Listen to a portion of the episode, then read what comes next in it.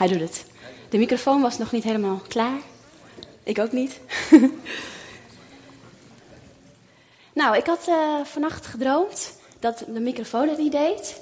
Uh, ik was mijn uh, papier kwijt waar alles op stond. En de mensen gingen steeds ergens anders zitten. Dus ik moest heel, moest heel achter ze aanrennen om, om iets te kunnen zeggen. En, en iedereen was door elkaar heen aan het schreeuwen. En het was echt één grote chaos. Dus als al die drie dingen vandaag niet gebeuren, dan ben ik wel heel blij. het is uh, zondagochtend, heel lang geleden. En uh, ik heb op mijn dode gemakje mijn ontbijt opgegeten aan de keukentafel bij ons thuis. Mijn broertjes zitten ook, zaten ook altijd bij mij. lekker nog in mijn pyjama. En ik ga lekker relaxed naar boven. Mijn vader is ook al ondertussen binnengekomen. Die heeft er al een hele dagtaak op zitten, want hij heeft de koeien gemolken. En ik denk, nou, laat ik me ook maar eens gaan aankleden. We gaan zo naar de kerk. Dus uh, nou, ik ga me heel rustig aankleden. En opeens hoor ik mijn vader en moeder beneden roepen: Ines, ben je klaar? We gaan. En ik krijg meteen paniek, want ik ben natuurlijk nog lang niet klaar. Uh, de jassen worden aangedaan, uh, de deuren slaan dicht. Mijn broertje die pakt nog zijn laatste dingetjes. En dan opeens wordt het heel erg stil in huis. Dat moment heb ik heel vaak meegemaakt die angstvallige stilte, dat iedereen onderweg gaat naar de auto. Die stond bij ons in de garage, drie minuten lopen. Dus dan heb ik nog drie minuten. Ik moest me nog half aankleden, mijn haar nog doen, mijn make-up. En als 15-jarige is dat heel belangrijk, want er zitten misschien wel hele leuke jongens in de kerk. Dus ik moet er natuurlijk wel goed uitzien. Uh, maar ik ben dus nog niet klaar. En uh, buiten hoor ik de auto al toeteren. De hele, hele gezin zit in de auto. En uh, ik kom dus met allemaal spullen nog die neem ik maar mee in de auto. En in de auto heb ik dan nog tien minuutjes eh, om me klaar te maken. En dan net voordat ik de kerk instap, ben ik dan echt klaar. Nou, dit is heel vaak gebeurd. Moet je mijn ouders maar eens uh, naar vragen. En één keer was het zo erg dat uh, ik mijn haar aan het feunen was in de keuken. Ik weet ook niet waarom ik het in de keuken deed. Maar, uh, en toen hoorde ik dus ook die auto toeteren. Dus ik ren naar buiten en ik vergeet gewoon die föhn uit te doen. Dus die heeft toen twee uur lang staan blazen. En hij was van ellende ook nog van het aardig afgegleden tegen het keukenkastje. Dus toen wij thuis kwamen was het nog gewonnen dat niet het hele keukenkastje was weggefikt. Of dat er een grote zwarte vlek plek was. En mijn vader die was ook echt heel uh, boos natuurlijk dat ik dat weer had gedaan. Dus zo gebeurde er nog wel eens wat uh, op het moment dat ik klaar moest zijn. Dat uh, is altijd nog een dingetje waar ik gewoon moeite mee heb. Um, ja, en daar gaat het dus vandaag over. Over dat je nog niet klaar bent. Wie herkent dit soort situaties? Dat je ergens heen moet en dat je gewoon ja, moeite hebt met, hebt met niet klaar zijn? Oh, gelukkig, er zijn meer mensen zoals ik. Ja, altijd op het laatste moment dat je nog allemaal dingen moet doen.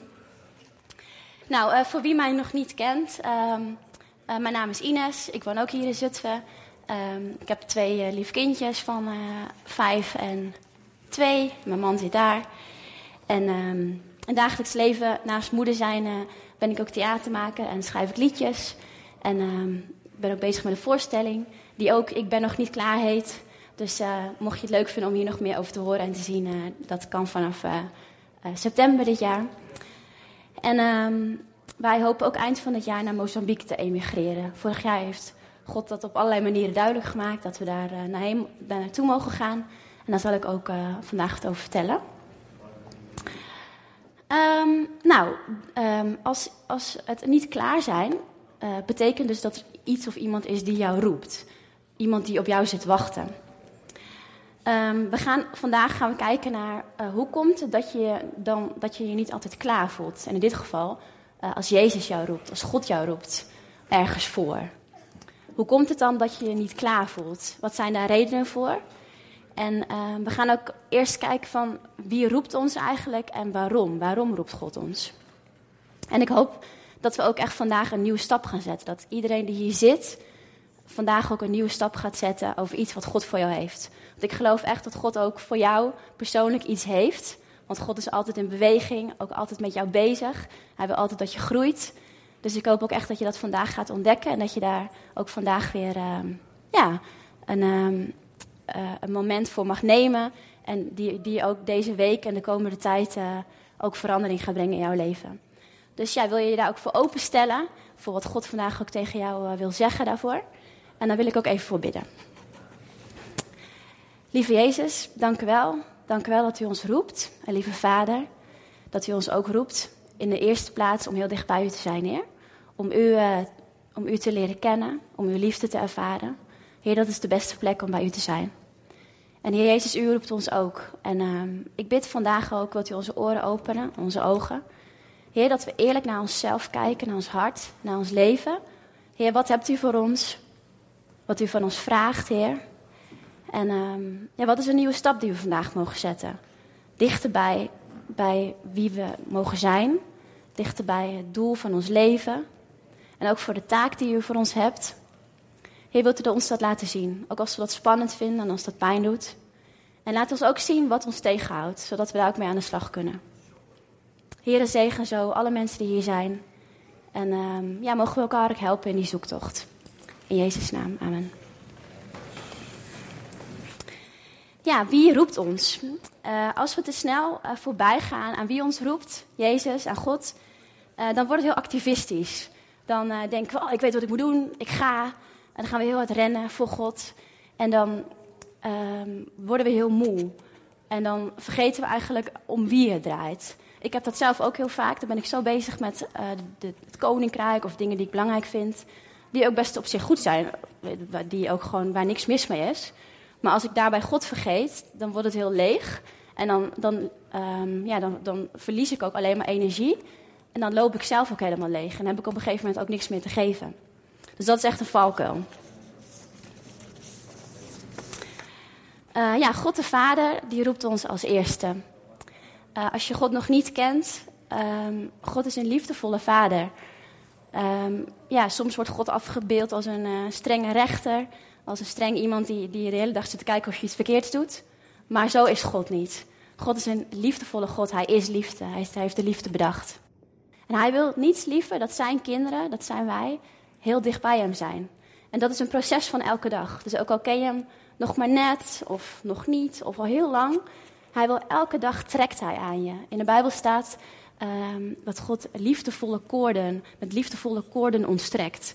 Dus ik zie het dan voor me als mooie rode linten die om ons heen zitten. En dat God uit de hemel elke keer aan al die touwtjes trekt. Op allerlei manieren, de hele dag door en ook s'nachts. Uh, om hem dichter naar jou toe te trekken. God wil dat je, dat je ehm, dicht bij hem bent en dat je helemaal wordt zoals je bedoeld bent. Dat je uh, een leven hebt uh, dicht bij hem. En dat je gewoon weet, hij houdt van mij onvoorwaardelijk. Zoals een, ja, een uh, vader en moeder van, van hun kinderen houden. Zo houdt God van ons en mag je helemaal zijn zoals je bent. Hij geniet van jou als hij naar je kijkt. Hij staat uh, 24-7 voor je klaar. Ik zei ook s'nachts. We denken vaak, oh, s'nachts slaap ik, sta ik uit. Maar s'nachts spreekt God ook tot ons door dromen. En ook s'nachts wil hij een hele intieme, intiem moment met je. Dus let goed op je dromen. Vraag God ook of hij je dromen geeft. Want het zou raar zijn, we slapen zoveel uur van ons leven, 75 uur? Nee, 75 jaar? Nee, ik weet niet meer. Ik zal het opzoeken. In ieder geval heel veel van ons leven slapen. Um, en uh, het zou raar zijn als God daar niks mee zou doen. Dus ook die tijd uh, wil God ook echt de intimiteit met ons. De vijand um, wil ons in de war brengen. En um, we zijn ook een gemakkelijke prooi als we niet dicht bij God blijven. Uh, dan kan de vijand ons makkelijk afleiden en verleiden.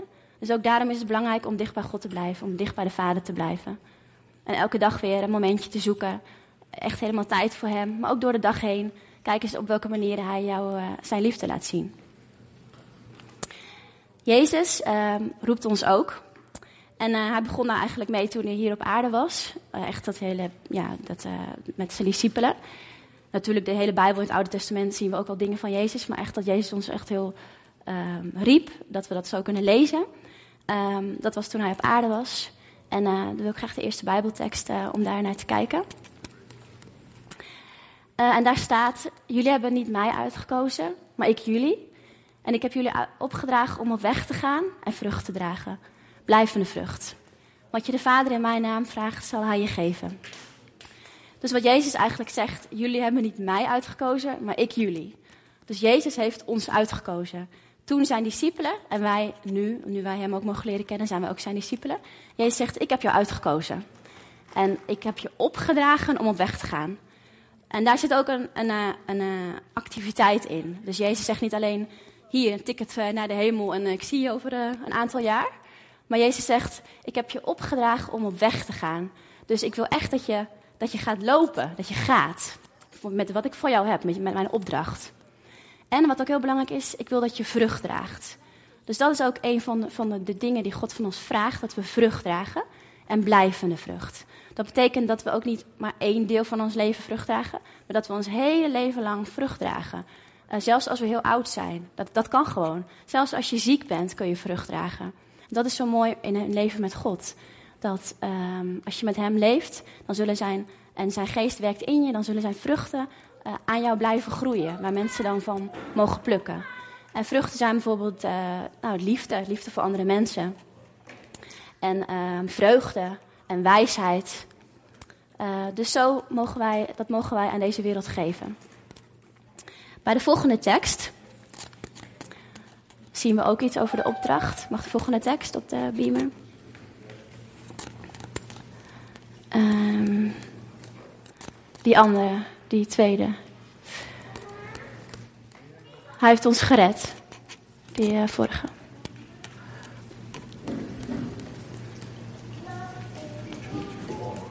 Even kijken. Uh, ja, dat is goed, ja. Hij heeft ons gered en ons geroepen tot een heilige taak. Niet op grond van onze daden, maar omdat hij daartoe uit genade besloten had. Deze genade was ons al voor alle tijden gegeven in Christus Jezus. Hij heeft ons gered. Nou, dat is natuurlijk aan het kruis gebeurd. Hij is voor alles gestorven voor ons. Hij heeft zijn leven gegeven. Hij heeft ons gered van de dood, van de hel, van de vijand. En eh, alle, alle vloek die hier op aarde is.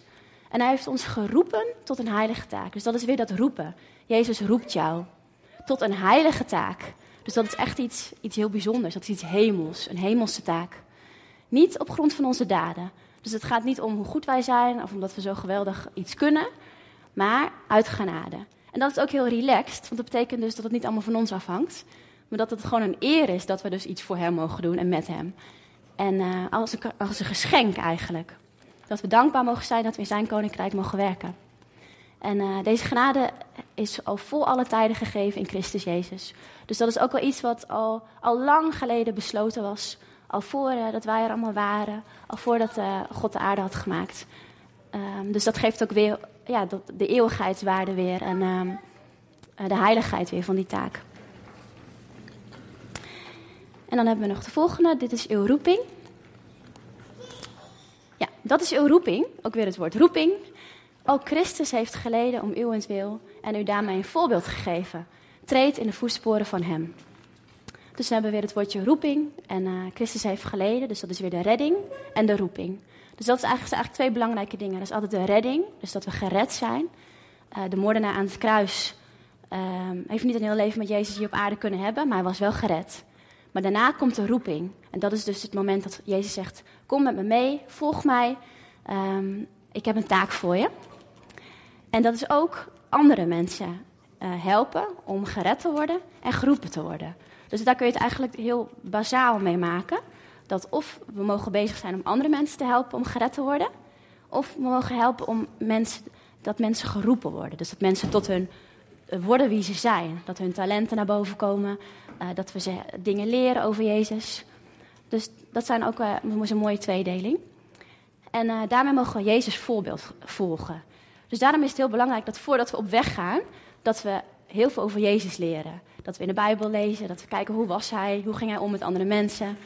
Dat we die persoon waarmee we op weg gaan, dat we die goed leren kennen. Um, zodat we op hem gaan lijken. En in zijn voetsporen treden. Dus dat is letterlijk gaan waar hij ook ging. Even een slokje water drinken.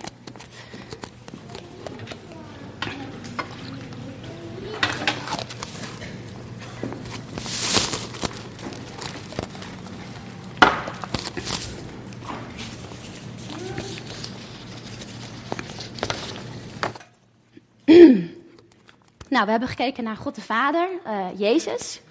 Um, God roept ons ook als schepper.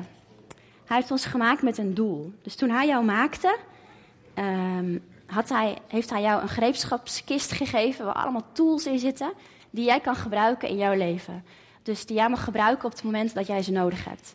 En het leuke is dat heel veel dingen die in je gereedschapskist zitten, die weet je niet eens. Um, dus ook al heb je misschien nog zoveel uh, testen gedaan en uh, heb je, je jezelf nog zo goed leren kennen. Er zijn altijd nog weer nieuwe dingen die God voor jou heeft. In nieuwe situaties van je leven, uh, nieuwe mensen die je tegenkomt. Dus dat is een, een uh, ontdekkingsreis die ons hele leven doorgaat. Um, Jezus zegt ook: stop ze niet in de grond, zoals in het verhaal van de talenten. Um, moet je maar eens lezen. In de Bijbel staat dat. Hij wil, niet, hij wil dat, dat je niet de dingen in de grond stopt die hij voor je hebt, maar dat je, dat je er wat mee gaat doen, dat je ze gaat vermeerderen. En dat als hij terugkomt, dat hij kan zeggen: uh, zoon of dochter, dat heb je goed gedaan. Het is net als dat je zeg maar, een kind uh, 5 euro geeft. En dat je zegt, dat, dat was ook met de actie voor Oekraïne, is dat ook veel gebeurd. Hier heb je 5 euro, ga daar maar meer van maken. Ga maar zorgen dat, dat het meer geld wordt door koekjes te verkopen. Of, moest jij dat ook doen, Lois, trouwens op school? Oh ja, is dat gelukt? Heb je meer geld gekregen? Ja, oh, wat goed. Hoeveel is het geworden? Oh, jullie hebben 2000 euro opgehaald met de hele school. Ah ja, mooi. nou, geweldig. Van 5 euro naar 2000 euro. Nou, goed bezig. Uh, en zo mogen wij ook, dus zeg maar die 5 euro die we van God krijgen, mogen we gaan vermeerderen. Door, door daar dingen mee te gaan doen. Nou, en dan hebben we natuurlijk nog de Heilige Geest. De Heilige Geest uh, is uh, de helper. Volgende week is Pinksteren, dan gaan we vieren dat hij komt. we zitten nu nog een week daar naartoe. En ik wil je ook alvast oproepen ja, dat je daar ook echt warm voor mag zijn, dat het Pinksteren wordt. God wil echt dat we daar verlangend naar uitkijken. Dus bid daar ook om dat zijn kracht ook ja, mag komen. Opnieuw ook weer, ook hier, als we hier volgende week zondag zijn. En dat is het mooie, dat Jezus geeft ons een opdracht. Maar hij zegt niet, uh, succes, ik zie je weer in de hemel. Maar hij geeft ons ook een helper. Dus hij geeft iemand die echt in ons woont, die ons gaat helpen om die opdracht uit te voeren. En wat mooi is, je kunt dus zijn stem ook leren verstaan in je gedachten. daar ga ik straks nog meer over vertellen. Um, en die stem bevestigt wat God voor jou heeft. Dus misschien heb je ergens een verlangen wat je, wat je bij je hebt van, oh, ik zou zo graag uh, de straat op willen om mensen wat te vertellen over Jezus. Of ik voel een verlangen om een eigen winkeltje te beginnen en daar mooie dingen in te verkopen die, die mensen helpen. Of ik zou graag iets met mijn kunst willen doen. Dat kan een verlangen zijn wat je in je hebt. Uh, en God kan dat bevestigen door dat verlangen naar jou naar boven te halen. Maar ook doordat mensen op je pad komen die, die dat tegen jou zeggen. Um, ik had bijvoorbeeld vorig jaar, toen we toen, toen we dus naar Mozambique uh, gingen voor het eerst, zag ik heel dat overal duiven. En op de vreemdste momenten zag ik heel veel duiven, of eentje die dan zo voor me zat. Eén keer uh, zat er eentje in de berm, ik dacht dat hij dood was. En toen ging ik naar hem toe en toen leek hij nog te leven. Eén keer zat ik op zolder, kwam er een duifje, die tikte zo op het raampje. Dus ik dacht, wat is dat toch met die duiven? Ik snapte het niet. Ik dacht, ja, dat is wel een mooi beeld van de Heilige Geest, maar ik wist het niet. En toen uh, zaten we in het laatste vliegtuig uh, naar de stad uh, Nampula, waar we in Mozambique dan uh, naartoe gingen om te oriënteren op onze reis. En toen zag ik dat het logo van Nampula, die stad waar we naartoe gingen, en dat, die vliegveldmaatschappij, dat was een duif. En toen, toen, pas kwam ik erachter dat Mozambique zelf, ook dat de, de vorm van het land, is ook een duif. Dus dat vond ik echt heel mooi, heel mooi creatief bedacht van God. Dat hij al die tijd al die duiven had laten zien. Dat we dus naar een land gingen wat eigenlijk ook een duif of een vogel is, als qua, qua beeld. Um, dus zo bevestigt God ook dingen. En, en hij laat je ook zien wat er in je hart leeft. Dus hij helpt je ook om dat naar boven te halen. Nou, we hebben even stilgestaan bij uh, wie ons roept. En uh, we gaan even kijken naar ja, wat dan God precies voor ons heeft. Waarna hij ons toeroept. En um, dat is dus ook heel persoonlijk voor iedereen. Um, er is niet een, uh, hoe zeg je dat, voor iedereen het, hetzelfde pakketje. God is echt voor iedereen een, een uniek pakketje. Uh, er is wel iets algemeens wat voor iedereen geldt, maar dat mag je dan voor jezelf dus invullen hoe jij jou jouw plek daarin kan nemen. Dat heet de grote opdracht. Die mag ook even op de beamer. Misschien heb je daar wel eens van gehoord. En um, de tijd dat Jezus op aarde was van hemelvaart naar Pinksteren, heeft hij deze opdracht gegeven. Dat is dus precies de tijd waar we nu ook in zitten. kun je hem vinden? Het begint met Jezus kwam dichterbij, zei tegen hen. Ja, en dan eentje terug nog. Ja, daar hebben we hem. Dus Jezus heeft nog instructie gegeven voordat hij naar de hemel ging. En hij zei: Mij is alle macht gegeven in de hemel en op aarde. Ga op weg, maak alle volken tot mijn leerlingen, door hen te dopen in de naam van de Vader en de Zoon en de Heilige Geest. En hun te leren dat ze zich moeten houden aan alles wat ik jullie opgedragen heb. Hou dit voor ogen. Ik ben met jullie alle dagen tot aan de voltooiing van deze wereld. Kijk, er zijn in, in alle eeuwen kerkgeschiedenis is er heel veel geschreven, heel veel bedacht. Hebben mensen uh, van alles uh, om het christendom heen uh, gemaakt en toegevoegd. Maar eigenlijk is het heel eenvoudig. Als je christen bent geworden, is dit, is dit gewoon waar het om draait. Dat is onze grote opdracht. En dat is eigenlijk wel apart dat we zo vaak met zoveel andere dingen bezig zijn. En daar ook met elkaar over discussiëren. Terwijl dit is de kern. Dit is het allerbelangrijkste wat, wat Jezus ons mee heeft gegeven. En wat staat er? Uh, ga erop uit om alle volken tot mijn leerlingen te maken. Dus dat is weer erop uitgaan. Dat is niet op je stoel blijven zitten, op, op de bank Netflix films kijken of uh, lekker koffie drinken met je, met je familie en je vrienden. Erop uitgaan. In je buurt, in je stad, uh, in je land, waar je ook, waar je ook maar bent. op je sportclub, op je werk. Ga erop uit. Om alle volken tot mijn leerlingen te maken. Alle volken. Gelukkig wonen wij in een multicultureel land, dus dat is heel makkelijk. Hier zitten ook al heel verschillende volken. Dus je hoeft niet meteen de hele wereld over om alle volken te bereiken. Maar alle volken, dus voor elke Elk land heeft, heeft God die, eh, die roeping en uh, het verlangen om al die mensen te bereiken. Tot mijn leerlingen te maken. Dus dat is aan de ene kant dus weer de redding, maar ook de roeping. Dus dat is mensen ook leren over Jezus. En te leren te doen wat, eh, wat ik heb gezegd. Dus de woorden van Jezus doorgeven. Um, dus daarom is het ook mooi als je mensen mee kan nemen naar de kerk. Want daar leren ze over Jezus. Als je misschien een, een bijbelstudie kan organiseren voor voor de mensen om je heen die, die net uh, tot geloof zijn gekomen. Of bijvoorbeeld met jongeren. Um, ja, wat we ook hier in de kerk doen met de kinderen en de jongeren om hen te leren over Jezus. Het zijn allemaal dingen waarin we andere mensen kunnen doorgeven wat we zelf ook al weten over God.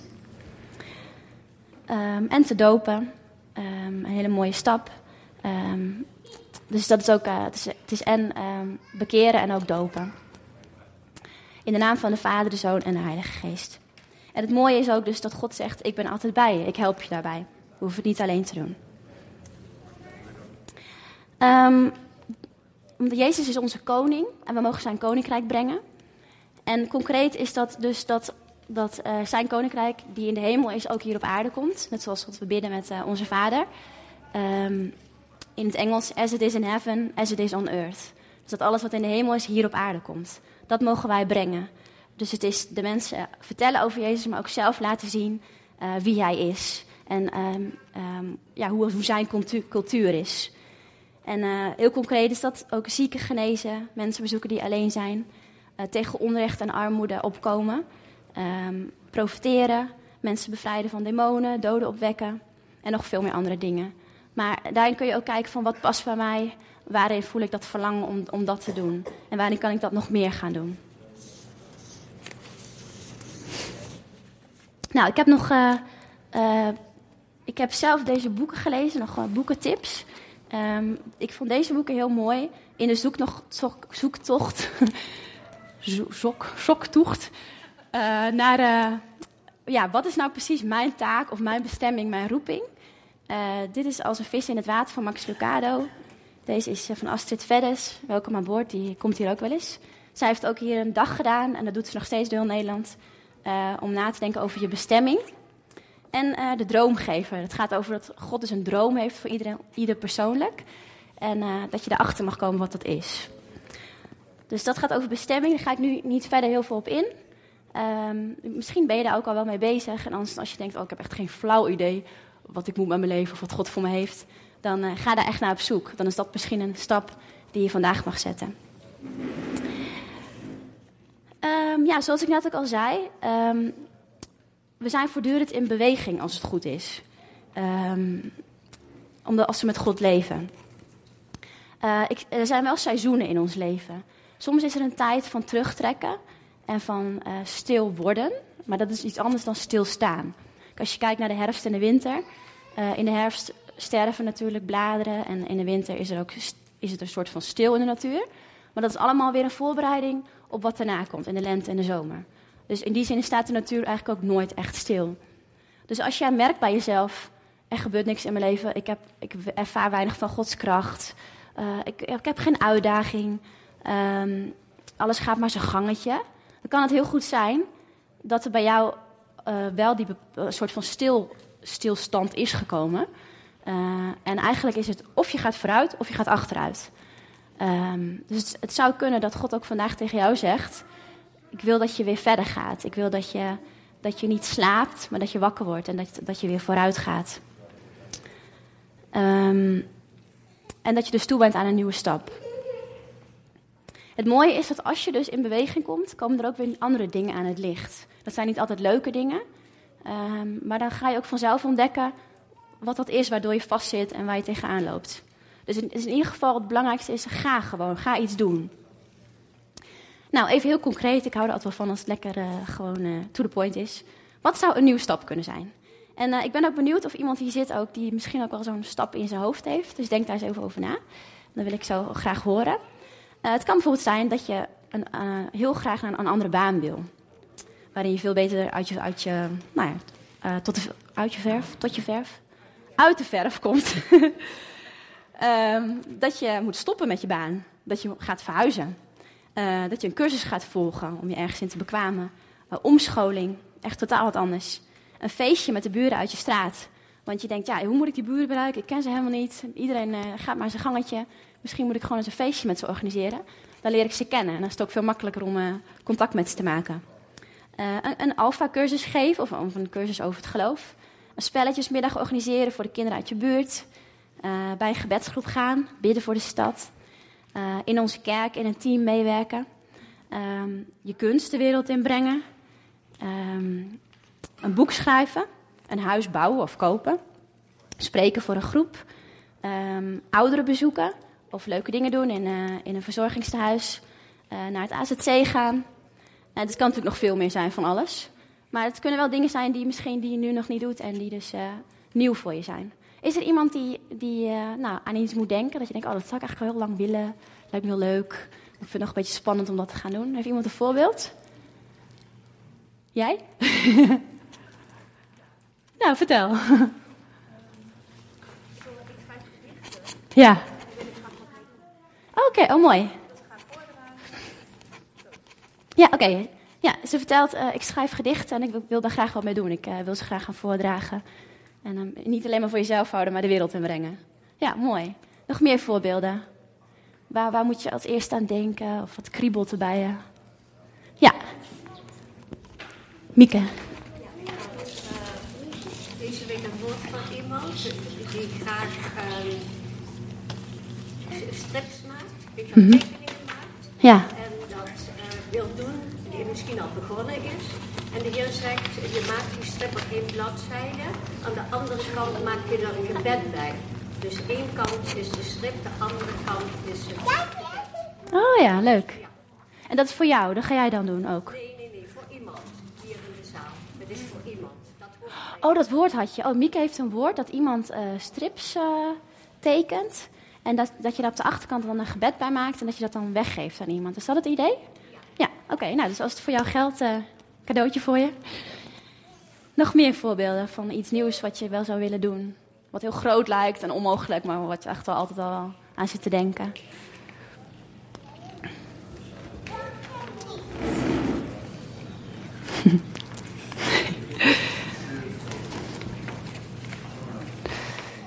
Nee? Oké. Nou, misschien popt er nog wat op. Ik hoor het graag.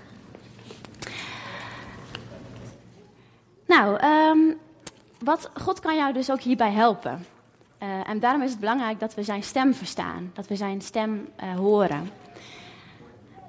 Um, ik had net al wat voorbeelden genoemd hoe God dingen aan je duidelijk maakt, bijvoorbeeld uh, in de natuur of door mensen. Maar je kunt hem dus ook heel eenvoudig in je hoofd horen als je gedachten. Dus let goed op je gedachten. Het kunnen zomaar gedachten van God zijn. Um, God is heel dichtbij. en er staat ook in de Bijbel: Mijn schapen herkennen, herkennen mijn stem. Dus als je dicht bij God leeft, dan ga je ook herkennen: oh, dit is een gedachte van God en dit is geen gedachte van God. En dan kan het bijvoorbeeld ook van de vijand zijn. Dus heel vaak zijn er positieve gedachten die je krijgt van God. En dan mag je ook voor bidden: van Heer, help mij om uw stem te leren verstaan. Ik wil een droom met jullie delen. Um, en daar, zat ook een hele mooie boodschap in, vond ik. Um, ik was in een soort uh, game terechtgekomen. We zaten in een soort grot met, met het groepje mensen die die game gingen spelen. En het was een, uh, ja, een real-life game. Dus ik, ik zat wel in een soort computerspelletje. Speciaal voor Benjamin trouwens. en, uh, maar je, ik was er echt bij, met mijn hele lijf, zeg maar, met alles. Um, en we kregen instructie voor die tijd. Je moet een heel landschap door. En de grote vijand is een oude slang. Dat was echt een enorme slang. Echt wel nou, van daar tot daar. En hij was echt zo dik. Dus dat was de, de vijand, die, die moest je niet tegenkomen. En um, ja, je moest dus gewoon op weg gaan. Dus we gingen op weg. En op, uh, opeens was er daar op die weg een hele grote leeuw. En daar kon je op gaan zitten. Hij was echt heel groot ook. Hij was echt van hier tot uh, hier. Maar het was echt zo'n lieve knuffelleeuw. Het was net een, net een knuffelbeer die tot, tot leven was gekomen. En uh, ik ging daarop zitten. En ik, ik, ik, ontdekte dat hij de weg wees. Maar het mooie was, ik moest echt mijn oor helemaal op zijn huid leggen. En dan praatte hij heel zachtjes. En, en hij zei in die droom: uh, Je moet niet rechtdoor gaan, maar terug en links. Dat was echt heel zachtjes. Um, en de mensen die bij mij waren, sommigen waren ook serieus met die game bezig. Maar er waren ook heel veel die waren helemaal niet serieus mee bezig. Die waren gewoon een beetje aan het klieren. Die deden maar wat. En dat ging dus ook helemaal niet goed met die mensen. Er was uiteindelijk nog één iemand overgebleven die bij mij was. En we kwamen slangen tegen. Um, kleine slangetjes gelukkig. En uh, toen kregen we ook in die, in die game een zwaard waar we die slangen mee konden, konden doodmaken. Maar je moest wel samenwerken. Als je niet samenwerkte, dan, dan ging het ook niet goed.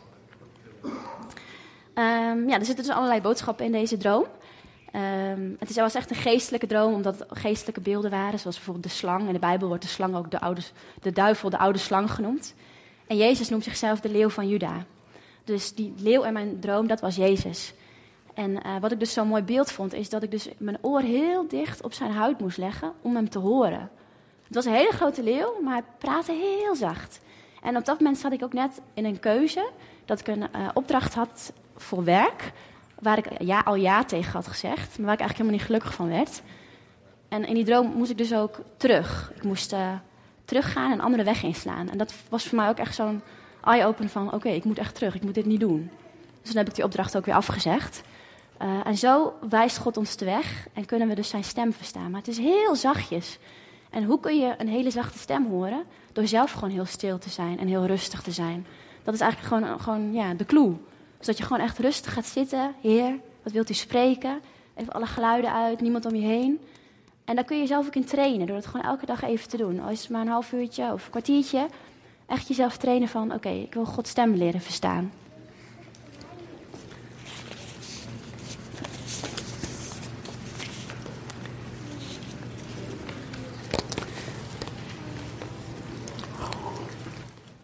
Nou, vorig jaar um, um, ja, kwam dus de, de, de soort van de roeping, of roeping, de roep van God om naar Afrika te gaan. Maar daarvoor heb ik ook fases gehad dat God me iets duidelijker wilde maken. En er was een tijd dat God zei, uh, ja, je mag je gedichten online gaan zetten. Ik schreef ook gedichten. Dat ze zei en um, God zei, je, je hoeft ze niet meer voor jezelf te houden. Je mag ze de wereld inbrengen. Dus toen ben ik ze online gaan zetten en nou, mocht ik ze delen met mensen. En toen ik dat gedaan had, zei God, het is tijd om je eigen bedrijf te beginnen. Dat vond ik echt heel spannend. Want ik uh, ben, ja, doe iets dingen met theater, maar ik dacht, ja, wie, wie kan zijn geld nou verdienen met theater? Het was, dat was heel onzeker. Uh, maar toch mocht, heb ik dat ook op, op, die manier ook gedurfd, omdat ik dus die stem hoorde van dat het, dat het zou lukken en dat het goed zou gaan. Um, daarna kwam er, kwam een moment dat God zei, ik wil dat je iets met je liedjes gaat doen. Dat je liedjes gaat uitbrengen. Um, en dus toen heb ik een album uitgegeven. Dat was, heeft me ook heel veel strijd gekost, daar zal ik nog zo wat over vertellen. Uh, maar zo heeft God dus ook elke keer in mijn leven dat hij dingen zegt. En nu is het tijd daarvoor, en nu is het tijd daarvoor. En wat wel belangrijk daarin is, is dat God ook niet alles in één keer van je vraagt. Dus dat het ook heel belangrijk is om, om te weten, waar is het nu de tijd voor? Is het nu tijd voor dat of voor dat? Um, en dit jaar mag ik een voorstelling maken. Wat ik ook heel spannend vind, omdat ik dan alleen ga spelen. En dan ga ik zingen en theater spelen. Um, dus dat is voor mij ook echt een hele stap om dat te doen. Maar ik weet wel, dat is nu de tijd ervoor. En ook daarin geeft God weer dromen. Dat ik droom dat ik uh, bijvoorbeeld op het podium sta. Of dat ik een theater zie. Um, dus daarin bevestigt hij ook van, nee, dit is echt voor jou. Het is echt voor dit jaar. En dat zul je dan dus ook merken. Dat als het van God is, ga je ook merken dat hij het bevestigt. Dat er dan dingen gebeuren. Dat er dan opeens deuren open gaan. Of dat er dan geld komt. Dat je echt merkt, oh ja, God, het, is, het is echt van God. Dat zul je dan ook gaan zien. Ehm, nou, misschien eh, ben je nu wel, ben je wel zover dat je denkt: ja, ik heb wel een idee wat God wil of wat ik zelf zou willen. Ehm, maar ik ben nog niet klaar daarvoor. Er zijn gewoon echt veel dingen die mij daarin tegenhouden. Er zijn echt veel dingen ehm, waar ik mee worstel. ik zie het wel voor me in mijn gedachten. Wat jij wil gaan doen. Maar ik weet gewoon niet hoe, hoe ik dat dan moet gaan doen met wat ik nu kan en wat ik nu weet. Het lijkt onmogelijk. Nou, wat zijn dan dingen die je tegen kunnen houden? Ik heb een paar voorwerpen meegenomen. Ik weet niet of iedereen het kan zien. Hier zo. Ik heb een uh, agenda. Een hele grote laars van Henry. een verbandtrommel. Een zwarte band. En die gaan we even langs. Uh, het eerste wat je uh, tegen kan houden, uh, dat is oude pijn. Dat zijn wonden. Vandaar de verbandtrommel. En uh, ja, God liet mij ook zien uh, het beeld van een uh, rups die een vlinder wordt. Um, en dat ik dus heel lang een rups was die maar niet in die kokon wou gaan. En, en, en dit beeld is ook, de kokon is dan ook een beeld van um, je terugtrekken en verandering. en ik geloof ook dat God in alle fasen van ons leven dat ook voor ons heeft. Dus dat je ehm, in die kokon mag gaan, dat God met jou aan de slag gaat. En daarna word je een vlinder. Dus daarna kom je weer in die nieuwe fase waarin je weer mag gaan vliegen. En dat mag gaan doen wat God van jou heeft. Maar die kokon, dat kan een heel pijnlijk proces zijn. Ik weet niet wat er allemaal gebeurt met een rups in die kokon. Maar het zal vast niet allemaal heel uh, prettig zijn. En het is donker. En uh, ja, je je moet daar dus, hij moet daar heel kwetsbaar gaan hangen. Hij kan ook zo opgegeten worden door de vogels. Um, maar zo wil God wel elke keer van ons dat we dingen gaan opruimen. Uh, en dat we onze pijn onder ogen komen. Want dat is vaak wat ons weerhoudt om verder te gaan. En dat is eigenlijk ook heel logisch. Uh, want we zijn natuurlijk ook zo, ons lichaam is ook zo gemaakt dat we pijn uit de weg gaan. Dat is heel gezond. Um, maar als we daardoor ook sommige dingen niet gaan doen die God wel voor ons heeft, dan verliezen we uh, belangrijke dingen en verliezen we kansen. Soms kun je ook fysieke pijn voelen als je nieuwe stappen gaat zetten. Um, ik heb bijvoorbeeld gehad dat uh, als ik bij een aanbiddingsbijeenkomst was, dat ik dan pijn voelde echt in mijn buik uh, als ik mensen hoorde zingen en aanbidden. En ik heb het eerlijk gezegd nog steeds. Dus daar, daar ben ik echt nog mee aan de slag, uh, met God ook. Um, ik, moet, ik moet dan heel erg huilen. Gewoon echt, nou, ik weet niet waar het dan opeens vandaan komt, maar ik moet gewoon heel erg huilen. Dus dat raakt iets bij mij van vroeger.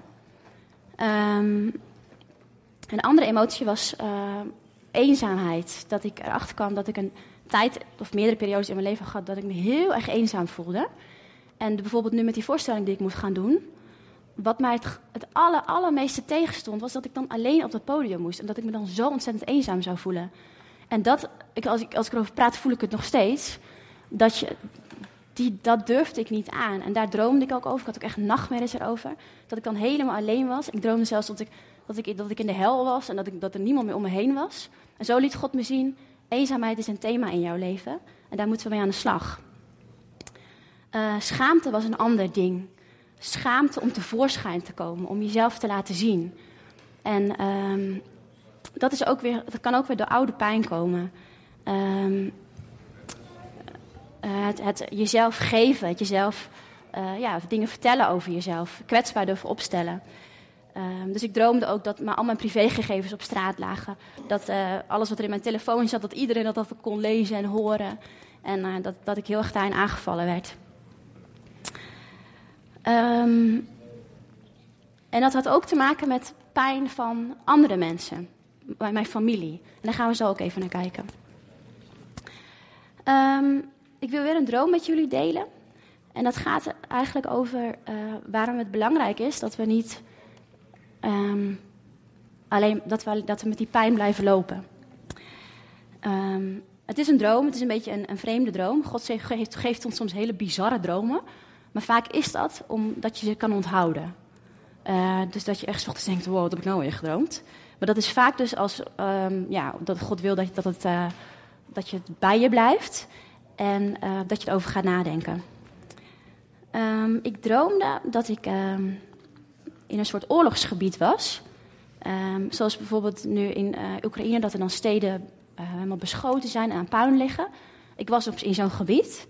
En er was een plek waar de mensen met hun overleden mensen konden zijn. Dus het was gewoon een soort, ja, er was nog net een dak, was er, een ruimte, waar alle overleden mensen lagen. En hun geliefden konden op die manier daar afscheid nemen. Maar het was heel apart, want het waren allemaal bedden, een soort ziekenhuisbedden. En de mensen lagen dus bij hun geliefde, die overleden was, in bed. Eh, en, ze lagen daar allemaal maar te liggen. Um, en uh, ja, het had iets lieflijks. Zo van, nou fijn dat je nog even bij je overleden oma kan liggen. Maar het had ook iets vreemds, van waarom liggen die mensen daar? Um, toen liep ik naar buiten. Het was een enorm massagraf, heel, heel groot. En daar viel ik bijna in toen ik daar langs liep. Dus ik kon nog net mezelf uh, uh, ja, tegenhouden. En, uh, en er was een heel groot gebouw, wat al bijna instortte en verbrand was. Maar alle mensen waren, gingen, gingen een beetje als ramptoeristen in dat gebouw kijken. Dus um, dat was een soort attractie geworden. Dus we gingen daarin kijken. Maar terwijl we daar waren, stortte de hele boel in. Dus dat was echt super gevaarlijk. En ik, ik weet nog dat ik in die droom had: Jezus, help me, help me. En net op tijd kon ik wegkomen en, en kwam, stond ik opeens weer buiten. En was ik gered. En dat hele gebouw achter mij stortte in.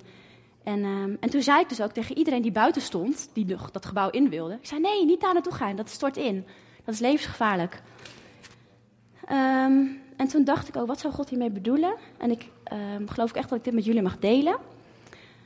ik geloof dat, dat God bedoelde hiermee, die, die mensen, die, die overleden geliefden die daar lagen, dat zijn onze, onze verliezen in het leven. Dat zijn de dingen die we verloren zijn. Dat kunnen dromen zijn die je altijd gehad hebt als kind of als volwassene die, die voorbij zijn gegaan. Dingen die je altijd graag had willen doen, maar die niet zijn gelukt. Of dat zijn um, mensen die je verloren hebt en, en, waar je nog steeds verdriet van hebt. Uh, situaties in je leven, de brokstukken uit je leven eigenlijk. De dingen waar je, de verliezen die je hebt geleden. En um, ik geloof dat we ook zeker daarbij stil mogen staan en dat we dat mogen verwerken. Maar het is niet gezond om daar ook steeds bij te blijven, snap je? We moeten onze doden begraven. Dus God liet me ook die Bijbeltekst zien van... Um, dit is een Bijbeltekst over... Uh, we, moeten onze doden begraven en we moeten verder gaan. Laat, laat, de mensen hun doden begraven die dat willen. Maar jij moet mij volgen, zoiets is die Bijbeltekst. Dus dat we niet stil blijven staan bij het verleden... bij onze doden, bij alles wat, ons heel erg pijn heeft gedaan... maar dat we ook weer verder gaan. Want dat is geweest, dat kan, kunnen we niet meer anders maken. Dat is, is zo. En God heeft iets nieuws voor ons. Hij wil ons meenemen. Dus net als met eh, iemand die gestorven is, die mag je begraven. En daar mag je echt een, heel, heel, echt een tijd van rouw voor nemen. En dan mag je weer verder. En ik viel ook bijna in dat graf. Dus, dus um, ik was ook bijna, doordat, doordat ik, als ik niet verder was gegaan, was ik ook in die zin geestelijk dood gebleven. Was ik ook um, achtergebleven, dan had ik, kwam ik niet verder.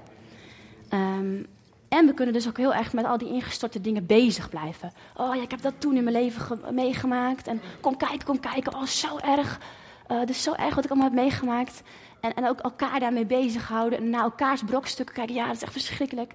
Maar daarmee wordt het koninkrijk niet gebouwd. Dus dat gaat ook over wat deel je met anderen en, en waar praat je over en, en, waar kijk je ook naar op, op, op, Facebook en Instagram. Ben je bezig met, met de brokstukken van anderen? Of zijn we bezig met wat God, waar God ons naartoe roept? En het is dus ook heel gevaarlijk. Um, je kan er zelf aan onderdoor gaan, maar ook andere mensen daarin meenemen. Mensen die ook in dat ingestorte gebouw wilden gaan kijken en, en daardoor uh, ja, ook konden sterven. Dus het is echt een zaak ook van leven en dood. Als wij niet onze taak gaan innemen, onze plek gaan innemen, gaan mensen letterlijk sterven. Um, en, uh, ja, en naar de hel, om het even hard te zeggen.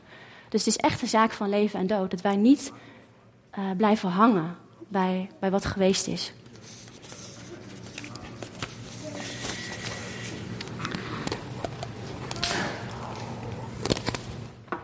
Um, andere, iets is wat, wat ons tegen kan houden, uh, dat zijn um, de zonden. Zonden van jezelf, dingen die je verkeerd hebt gedaan. Ik heb een zwarte band meegenomen. Um, en dat zijn eigenlijk, ja, dat worden zonde, kwaad kan ook zwarte, letterlijk zwarte banden zijn die in ons leven vastzitten. Uh, zoals een, een, boei, zeg maar. We zijn erdoor geboeid. Ze zitten om je benen, um, om je keel. Bij mij zat ook letterlijk een, iets om mijn keel in de geestelijke wereld.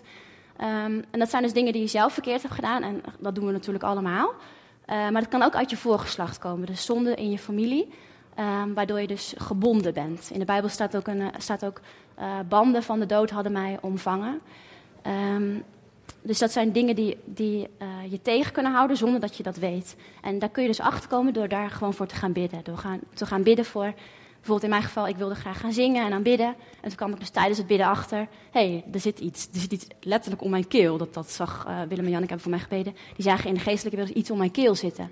Toen we daarvoor gebeden hebben, ben ik daar dus ook van bevrijd. En ging het zingen ook veel makkelijker. Uh, vorige week zei mijn schoonzusje nog, ja, ik, ik, ik vind je cd echt heel mooi ik uh, had niet verwacht, want als ik naar jou luisterde, vond ik altijd dat je een beetje een dichtgeknepen stem had. En dat hoor ik helemaal niet op die cd. Dacht ik, halleluja, dat is ook echt zo. Want, want dat is dus net voordat ik die cd ging inzingen, heb ik dat bevrijding, die bevrijding gehad. Dus dat is ook mooi om dat van andere mensen te horen, want dat dus echt iets veranderd is. En ook in de geestelijke wereld zijn er gewoon dingen die we niet weten, maar waar we dus wel echt uh, aan vast kunnen zitten. En die mag je dus vrij bidden. Dus daar wil ik je ook uh, voor aanmoedigen als je tegen dingen aanloopt. Uh, ga daarvoor bidden met mensen die daar ervaring mee hebben. En het kunnen dus ook zonden zijn uit je familie. In mijn geval was er ook misbruik in mijn familie, kwam ik achter. En dat was dus ook waardoor die schaamte ook bij mij was. Ik snapte ook niet waar het vandaan kwam. Um, en die zonde ja, is heel duidelijk gelinkt aan schaamte. Dus ja, toen we daarvoor gebeden hebben, ben ik daar ook van bevrijd. En nu voel ik dat ook niet, meer. Dan heb ik er ook geen nachtmerries meer over. En dat is ook het mooie van God. Hij gaat heel duidelijk die thema's ook aan je laten zien. Dus dat, dat gaat hij je echt duidelijk maken. Um, nou, de volgende is uh, woorden die zijn uitgesproken over je. Dat zijn ook dingen die je tegen kunnen houden. Ik heb een t-shirt meegenomen. Um, dit lijkt een gewoon t-shirt. Maar aan de binnenkant staan woorden. Dat zou je eigenlijk kunnen zien als ons hart. En er staat: Ik zie, ik zie wat jij niet ziet. En dat zijn eigenlijk de woorden die mensen over jou uitgesproken hebben. Toen je klein was, uh, misschien nog maar kort geleden. En het zijn woorden die je zelf hebt uitgesproken over jezelf. Uh, ik kwam erachter dat ik in mijn puberteit echt hele negatieve dingen over mezelf heb gedacht en geschreven. Dat had ik een beetje weggestopt. Maar ook geschreven woorden kunnen heel veel kracht hebben. Uh, dus wees je bewust, wat hebben andere mensen over mij gezegd? Welke stemmetjes hoor ik steeds als ik iets wil gaan doen? Bijvoorbeeld, jij kan dat niet. Of uh, in mijn geval uh, theater, dat, uh, dat is geen werk. Of wie denk je wel niet dat je bent? Hè, ga jij weer lekker, ga jij weer even de aandacht vragen? Allemaal van die negatieve stemmetjes. En er kunnen best letterlijke dingen zijn die, die tegen jou gezegd zijn door, door mensen om jou heen. Misschien ben je wel gepest. En die woorden zijn, die zijn gewoon blijven hangen. En dan mag je echt mee afrekenen. Dan mag je echt voor dat die, dat die woorden dat die hun kracht verliezen. Um, in mijn puberteit, toen ik tiener was, gingen mensen ook heel vaak mijn stem nadoen. Uh, en op een gegeven moment kreeg ik gewoon een hekel aan mijn stem. Uh, terwijl God mijn stem juist heeft gegeven ook om te zingen en te aanbidden. Dus dat is iets, uh, dat is wel, heeft echt wel invloed op mij gehad. Misschien heeft, daardoor de vijand wel een ingang gevonden om mijn keel dicht te knijpen. Dat weet ik niet hoor, maar dat, dat, dat kun je ook niet altijd precies weten. Maar zo, um, zijn, woorden hebben echt kracht, dus die mag je echt verbreken. Nou, de, het ene laatste dingetje wat ons ook tegen kan houden, is dat we gewoon druk zijn. Dat we gewoon heel veel dingen te doen hebben, dat onze hele agenda vol zit. Dat we eigenlijk gewoon helemaal geen tijd hebben voor wat God wil doen. Dus wat, ook, wat je ook mag doen is zeggen, Heer, hier is mijn agenda, hier is mijn week, hier is mijn planning voor dit, dit jaar. Heer, wat hebt u bedacht? Uh, ik heb ook vaak, dan uh, maak ik een briefje voor, voor de dag. En dan staat mijn hele briefje vol met allemaal to-do dingetjes. En dan doe ik altijd een kruisje als het dan klaar is. En toen dacht ik laatst ook van, ja, maar, hoe, hoe zou dit briefje er eigenlijk uitzien als God hem had geschreven? Dus dat je ook probeert ruimte in te plannen, ook elke dag voor voor God, wat God wil doen. En dat je ook elke dag mag, aan het begin van de dag mag zeggen: Heer, deze dag is van u. Dus ook al kan ik niks doen van mijn briefje, dan, uh, ook al moet ik maar aan het eind van de dag de prullenbak gooien, heb niks gedaan. Uh, ja, deze dag is van u. Dus zo mogen we ook onze tijd en onze planning aan Hem geven. En uh, ja, we hebben gewoon vaak smoesjes, van, zoals in ons geval naar Afrika. Ja, maar wat moeten we doen met onze huisdieren? En ik kan niet tegen de hitte. En ehm, ehm, ik kan niet zonder mijn familie. Dus ja, ook gewoon smoesjes. En als je er echt goed over nadenkt, denk je... Nou, oké, eigenlijk als ik echt mijn best doe... kan ik best zonder mijn kat. Of kunnen we ook gewoon op afstand contact hebben met mijn familie. En dat is niet dat het daardoor makkelijk wordt. Maar ik bedoel, dat, dat kan je niet... Dat is jammer natuurlijk als je dat echt tegenhoudt... om iets heel belangrijks te gaan doen, wat God van jou wil. En dan kun je ook kijken van... waar ben je dan precies bang voor? En waarin vertrouw je God niet? Want God weet dat ik mijn familie heel erg ga missen. Dus hij heeft vast ook iets bedacht in Afrika, andere lieve mensen, waardoor dat ook uh, ja, draagbaar wordt. Dus geef je angst aan God. Nou, het laatste is uh, reuzen. Daarom heb ik de enorme laars van uh, mijn reus Henry meegenomen. en daar heb ik een filmpje bij. Dus die gaan we eerst even kijken. Over het bekende verhaal van uh, David en Goliath. Wel geluid?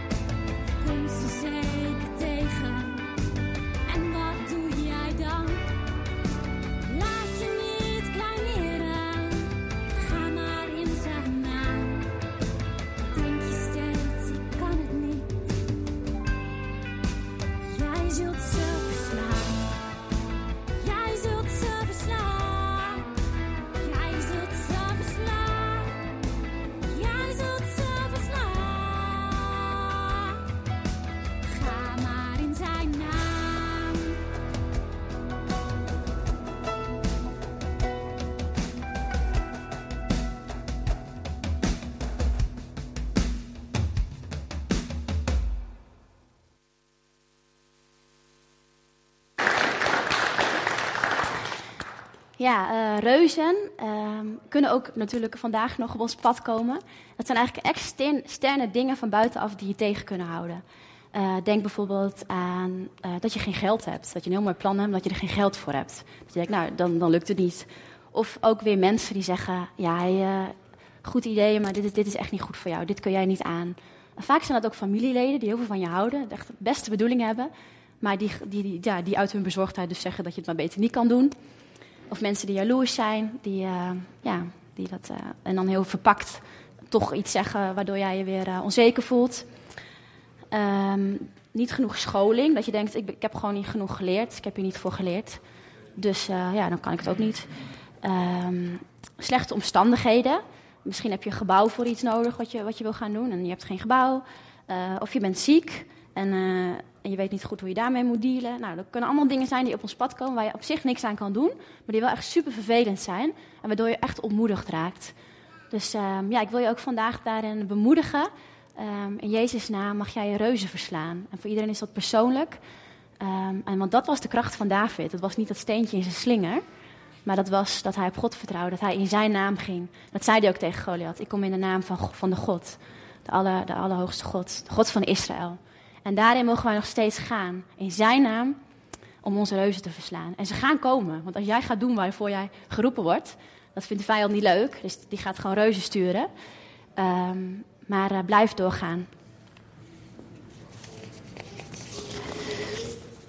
Nou, uh, misschien herken je dingen wel in, wel, uh, in dingen die genoemd zijn. En word je er ook een beetje hopeloos van. Denk van ja, ik heb ook pijn waar ik nog last van heb. Ik heb ook die onzekerheid. Ik heb ook allemaal reuzen. Ja, wat moet ik nou? Ik, ik heb ook wel een idee wat God voor me wil, maar ja, hoe krijg ik dat ooit voor elkaar? Nou, bemoediging vind ik altijd. In de Bijbel staan ook allemaal mensen die hele mooie dingen mochten doen in Gods naam. Um, die ook precies dezelfde de issues hadden als wij. Denk bijvoorbeeld aan Mozes, die, die niet uh, zei: Ik kan niet praten, dus uh, stuur maar iemand anders. Gideon, die bang was, die allemaal een vraag ging stellen. Um, hij moest de Israëlieten verlossen van de Midianieten. Maar hij zei: Ja, ik kom uit een hele onbelangrijke familie en ik ben nog de jongste. Dus dat kan ook zijn dat je gewoon te jong voelt. Um, Elia, die zat onder een struik te huilen dat hij wilde sterven. Izebel had aangekondigd, ik ga jou binnen 24 uur vermoorden. Uh, David, die we net zagen, een enorme reus. Esther, die niet durfde naar de koning te gaan om, uh, haar, om te vertellen dat uh, ja, haar volk vermoord werd. En nog Petrus, ook een, een, bekend voorbeeld, die over het water moest lopen. En toen had hij dat gedaan en toen zonk hij. Um, dus ook hij had heel veel onzekerheid, terwijl hij Jezus wilde volgen. Maar het mooie is dat um, als wij gaan uh, en doen wat God van ons vraagt. En we zijn niet klaar, dat het niet erg is. Dat Jezus zegt, het is niet erg dat je niet klaar bent, want ik maak jou klaar. En niet op het moment dat je nog niet gegaan bent, maar op het moment dat je gaat. Toen Petrus in die boot stond, kon hij nog niet op het water lopen. Maar op het moment dat hij ging en op God vertrouwde, toen kwam de kracht van God vrij.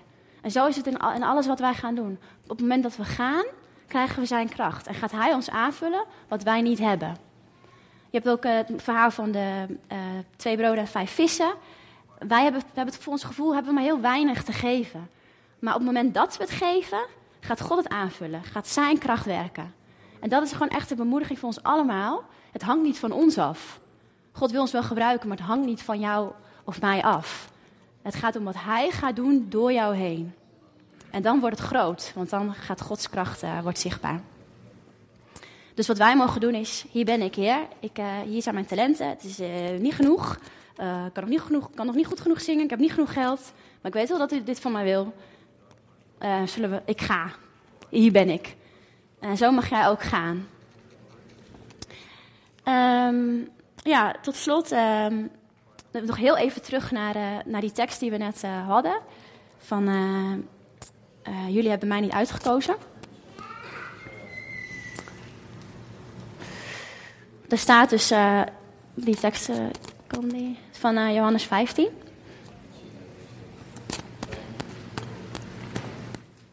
Jullie hebben mij niet uitgekozen, maar ik jullie.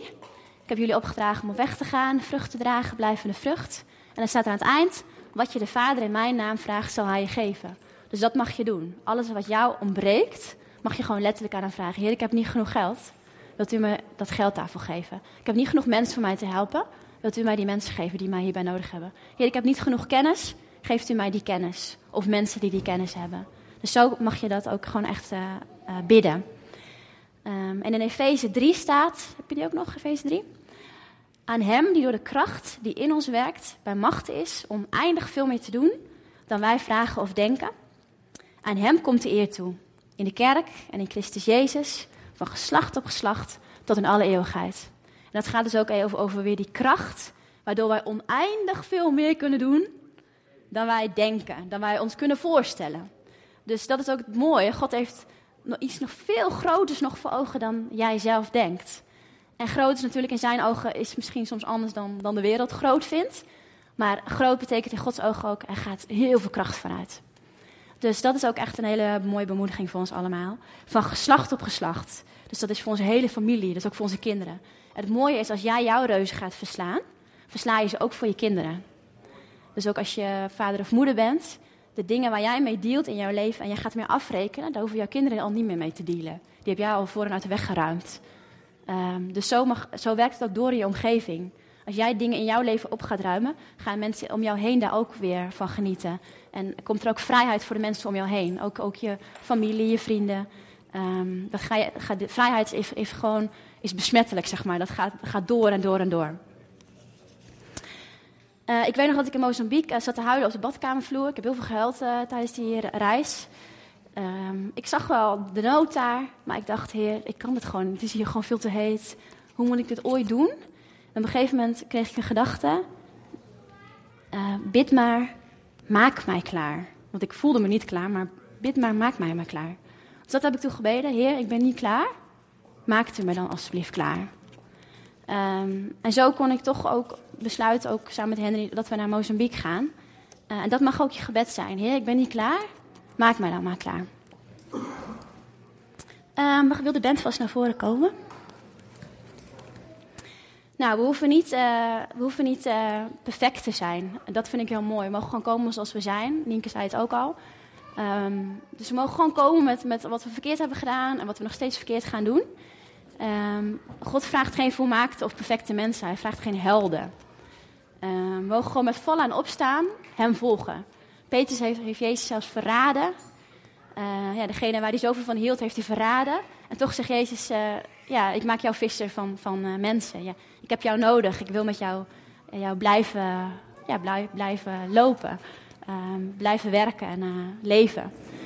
dus ja, zo'n God hebben wij. We mogen altijd in genade. Er is altijd genade. En um, juist door onze zwakheid wordt zijn kracht zichtbaar. En dat is ook, heel, ook weer het mooie daarvan is dat we ook merken, uh, ik heb hem echt nodig, omdat ik het zelf niet kan. Juist omdat dat ik merk, ik uh, ben onzeker, wil je van spelen? Um, uh, zegt God, zegt God nou, dan kan, ju kan juist mijn kracht zichtbaar, zichtbaar, worden. Dus andere mensen gaan daardoor ook meer Gods kracht zien. En je mag het zelf ook zo ervaren. Um, ja, um, ook voor jou nu wil ik vragen, wil je eens een moment voor jezelf nemen? Uh, willen jullie allemaal gaan staan? Om eens na te denken en ook gewoon aan God te vragen. Uh, Heer, uh, wat hebt u voor mij? Wat hebt u voor mijn leven op dit moment? Voor deze week, voor deze dag? op welk gebied roept u mij? Net als mijn vader en moeder mij riepen en in de auto, de auto al klaar stond, mijn hele familie erin waar roept u mij voor? Wat hebt u voor mij? En eh, ja, Heer, wilt u me ook laten zien waarin ik nog niet klaar ben? Wat mij tegenhoudt. Wilt u dat ook gewoon op dit moment eh, openbaren? En ik wil ook nu voor jullie eh, bidden daarvoor.